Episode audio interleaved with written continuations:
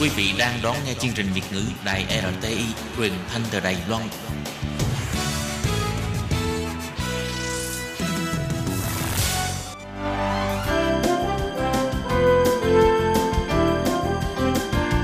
Xin mời quý vị và các bạn đến với chuyên mục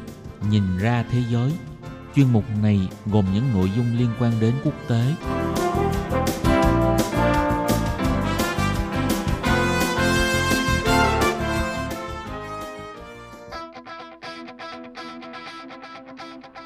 Tường Vi xin chào quý vị và các bạn. Chào mừng các bạn trở lại với chuyên mục Nhìn ra thế giới để nắm bắt được những thông tin và sự kiện chính trị quan trọng đang xảy ra khắp năm châu. Các bạn thân mến, nội dung của chuyên mục ngày hôm nay bao gồm những thông tin như sau. Một vòng xoáy mới xuất hiện ở khu vực Trung Đông. Thủ tướng Canada Justin Trudeau đã chính thức khởi động chiến dịch tranh cử liên bang năm 2019 và phải đối mặt với nhiều thách thức trước cuộc bầu cử. Thủ tướng Anh ngài Boris Johnson thuyết phục Liên minh châu Âu đàm phán thỏa thuận Brexit mới. Và cuối cùng là Ethiopia bắt giữ các phần tử bị nghi ngờ là thành viên của tổ chức khủng bố IS. Sau đây xin mời các bạn cùng theo dõi nội dung chi tiết.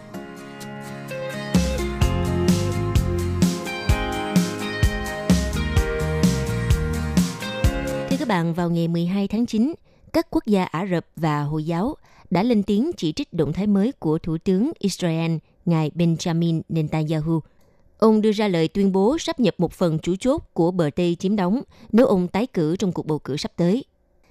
Kế hoạch của ông Netanyahu là sẽ mở rộng chủ quyền của Israel qua thung lũng Jordan và phía bắc của biển chết chiếm một phần ba diện tích khu bờ Tây, trừ những thành phố của người Palestine trong khu vực Jezero.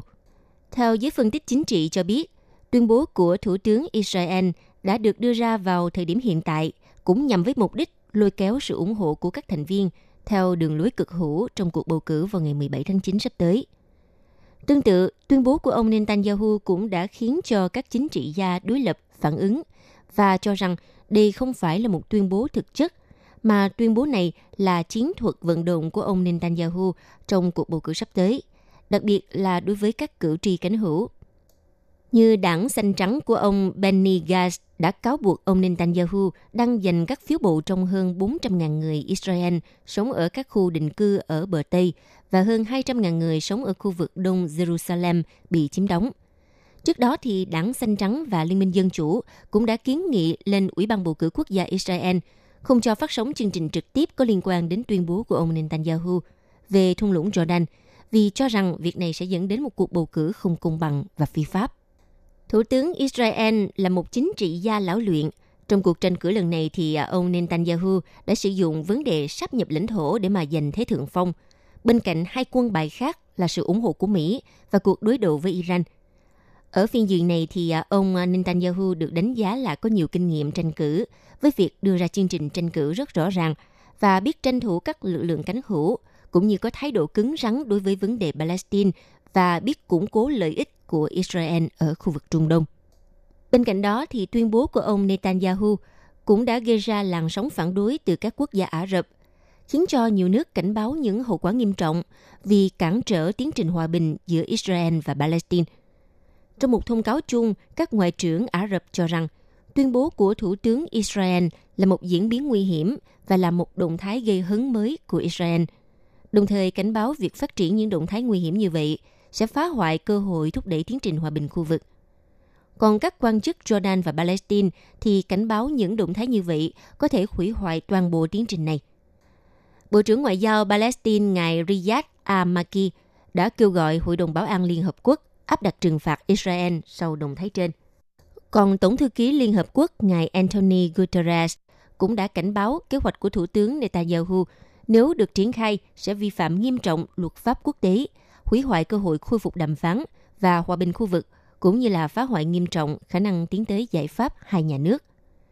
Trong cùng ngày 12 tháng 9, Bộ Ngoại giao Nga cũng bày tỏ quan ngại và cảnh báo cam kết của ông Netanyahu có thể sẽ làm leo thang căng thẳng trong khu vực. Theo đánh giá của các chuyên gia Trung Đông, tuyên bố trên là một sự hủy hoại đối với triển vọng hòa bình Trung Đông. Trong trường hợp ông Netanyahu giành chiến thắng và thành lập một chính phủ cánh hữu, thì có rất nhiều khả năng ông Netanyahu sẽ cho sáp nhập toàn bộ lãnh thổ chiếm đóng ở khu vực bờ Tây, vào lãnh thổ Israel, và điều này sẽ chôn vùi hoàn toàn triển vọng của tiến trình hòa bình Trung Đông và sẽ đẩy khu vực Trung Đông rơi vào một vòng xoáy bất ổn mới.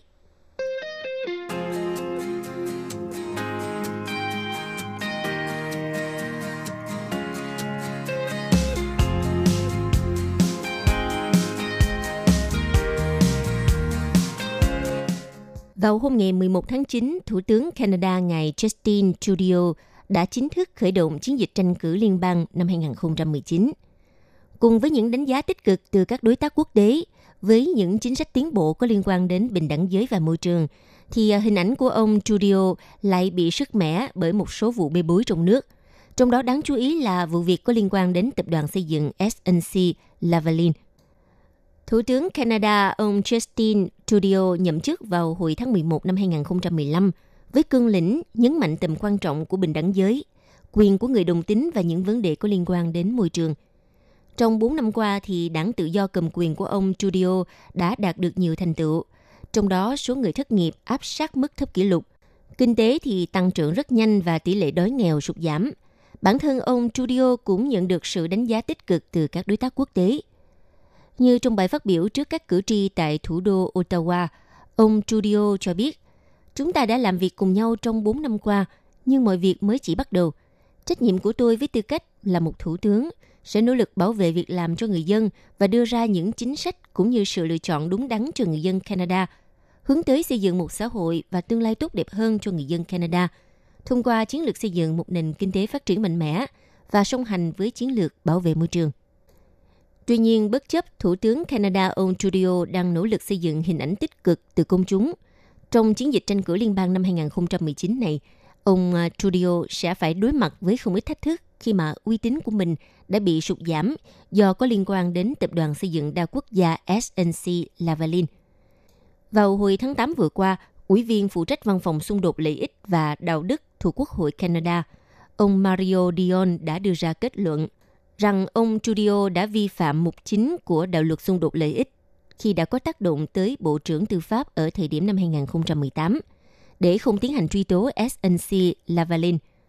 Ông Trudeau đã nhận toàn bộ trách nhiệm, nhưng ờ, khẳng định sẽ không xin lỗi vì mục đích của việc can thiệp trên là nhằm bảo vệ việc làm tại Canada và để tránh những tác động tiêu cực khi một tập đoàn sử dụng nhiều nhân lực như SNC Lavalin bị truy tố. Tập đoàn SNC Lavalin hiện có tới 9.000 nhân viên tại Canada và hơn 50.000 nhân viên tính trên quy mô toàn thế giới. Các nhà phân tích dự báo, trong chiến dịch tranh cử liên bang lần này, Thủ tướng Trudeau có thể sẽ không giành đủ số ghế ở Hạ viện để thành lập chính phủ đa số. Kết quả thăm dò ý kiến của cử tri do công ty nghiên cứu Narrow Research công bố vào ngày 10 tháng 9 vừa qua cũng cho thấy đảng tự do của Thủ tướng Trudeau giành được 34,6% số phiếu bầu, trong khi đảng bảo thủ đối lập dưới sự lãnh đạo của ông Andrew Scheer đã giành được tới 30,7%.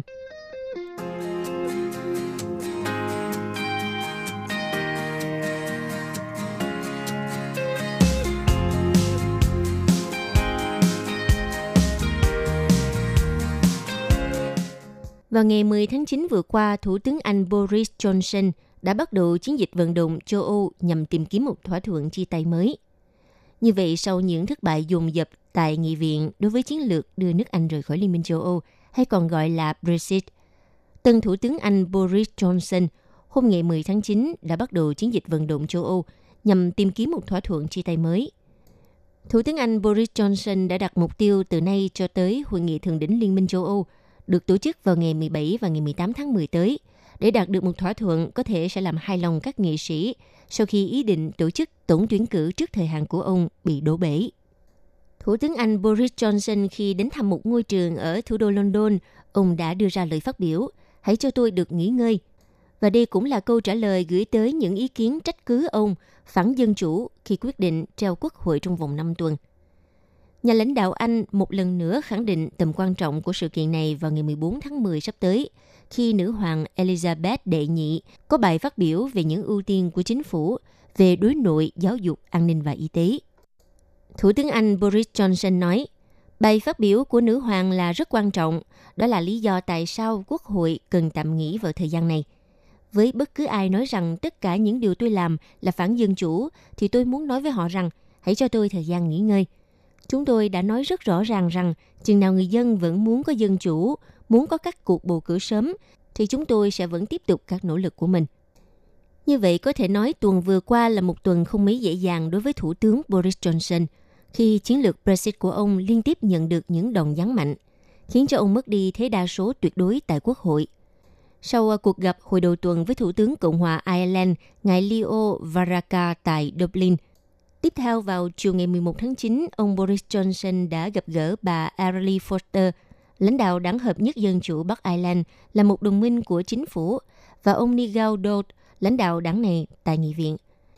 Trước cuộc gặp nói trên thì người phát ngôn của ông Boris Johnson đã bác bỏ những đồn đoán về khả năng một sự nhượng bộ từ phía nước Anh có liên quan tới số phận biên giới giữa Bắc Ireland và Cộng hòa Ireland là một hồ sơ rất nhạy cảm trong các cuộc đàm phán giữa Anh và Liên minh châu Âu về thỏa thuận chia tay. Cho tới thời điểm hiện tại, hai bên vẫn chưa thể nhất trí cách thức nhằm mà đảm bảo đường biên giới mở hậu Brexit. Phát biểu trên kênh Sky News, thủ lĩnh đảng Hợp nhất Dân chủ Bắc Ireland, bà Ellen Foster hôm ngày 10 tháng 9 cảnh báo sẽ không để khu vực thuộc Anh này trở thành vật hy sinh trong các cuộc đàm phán, và điều này có thể dẫn tới sự tan rã của Vương quốc Anh. Đồng thời, trước khi bước vào kỳ nghỉ mới, Nghị viện Anh hồi đầu tuần đã kịp làm thất bại lần thứ hai chỉ trong vài ngày qua đề xuất của Thủ tướng Boris Johnson kêu gọi một cuộc bầu cử trước thời hạn vào ngày 15 tháng 10 tới nhằm đạt được một thế đa số mới tại nghị viện và lấy lại động lực để thực hiện chiến lược Brexit của mình. Tuy nhiên, trước khi tiến hành bất kỳ cuộc bầu cử nào, phe đối lập muốn đảm bảo rằng kịch bản Brexit không thỏa thuận và nguy cơ hỗn loạn kinh tế phải được loại bỏ, cũng như muốn Thủ tướng phải xin gia hạn Brexit thêm 3 tháng – trong trường hợp không một thỏa thuận nào đạt được từ nay đến ngày 19 tháng 10 như nghị viện đã bỏ phiếu hồi tuần trước. Theo thủ lĩnh công đảng đối lập Jeremy Corbyn, thì các cuộc bầu cử sớm muộn sẽ diễn ra, song sự lựa chọn không nằm trong tay của Thủ tướng Boris Johnson.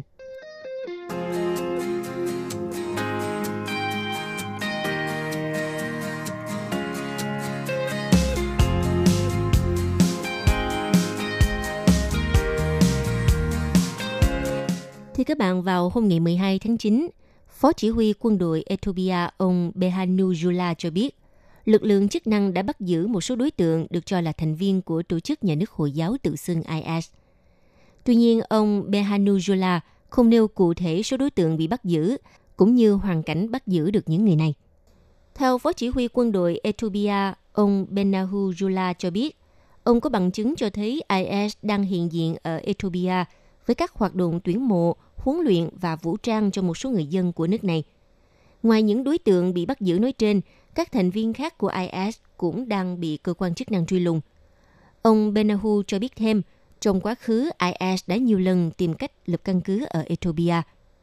Thủ tướng Ethiopia ngài Abiy Ahmed gần đây cũng đã cảnh báo về việc các phần tử cực đoan thuộc nhóm phiến quân Al-Shabaab có căn cứ ở Somalia đang tìm cách xâm nhập vào Ethiopia. Hiện quân đội Ethiopia cũng đã triển khai lực lượng lớn tại các khu vực giáp biên giới với Somalia nhằm để ngăn chặn các cuộc tấn công của nhóm phiến quân Al-Shabaab.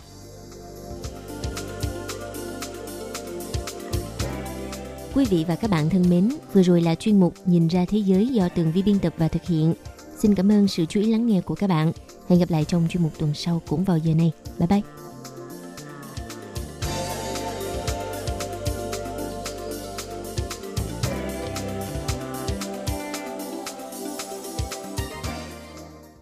Quý vị và các bạn thân mến, sau đây là email của Ban Việt ngữ ctv a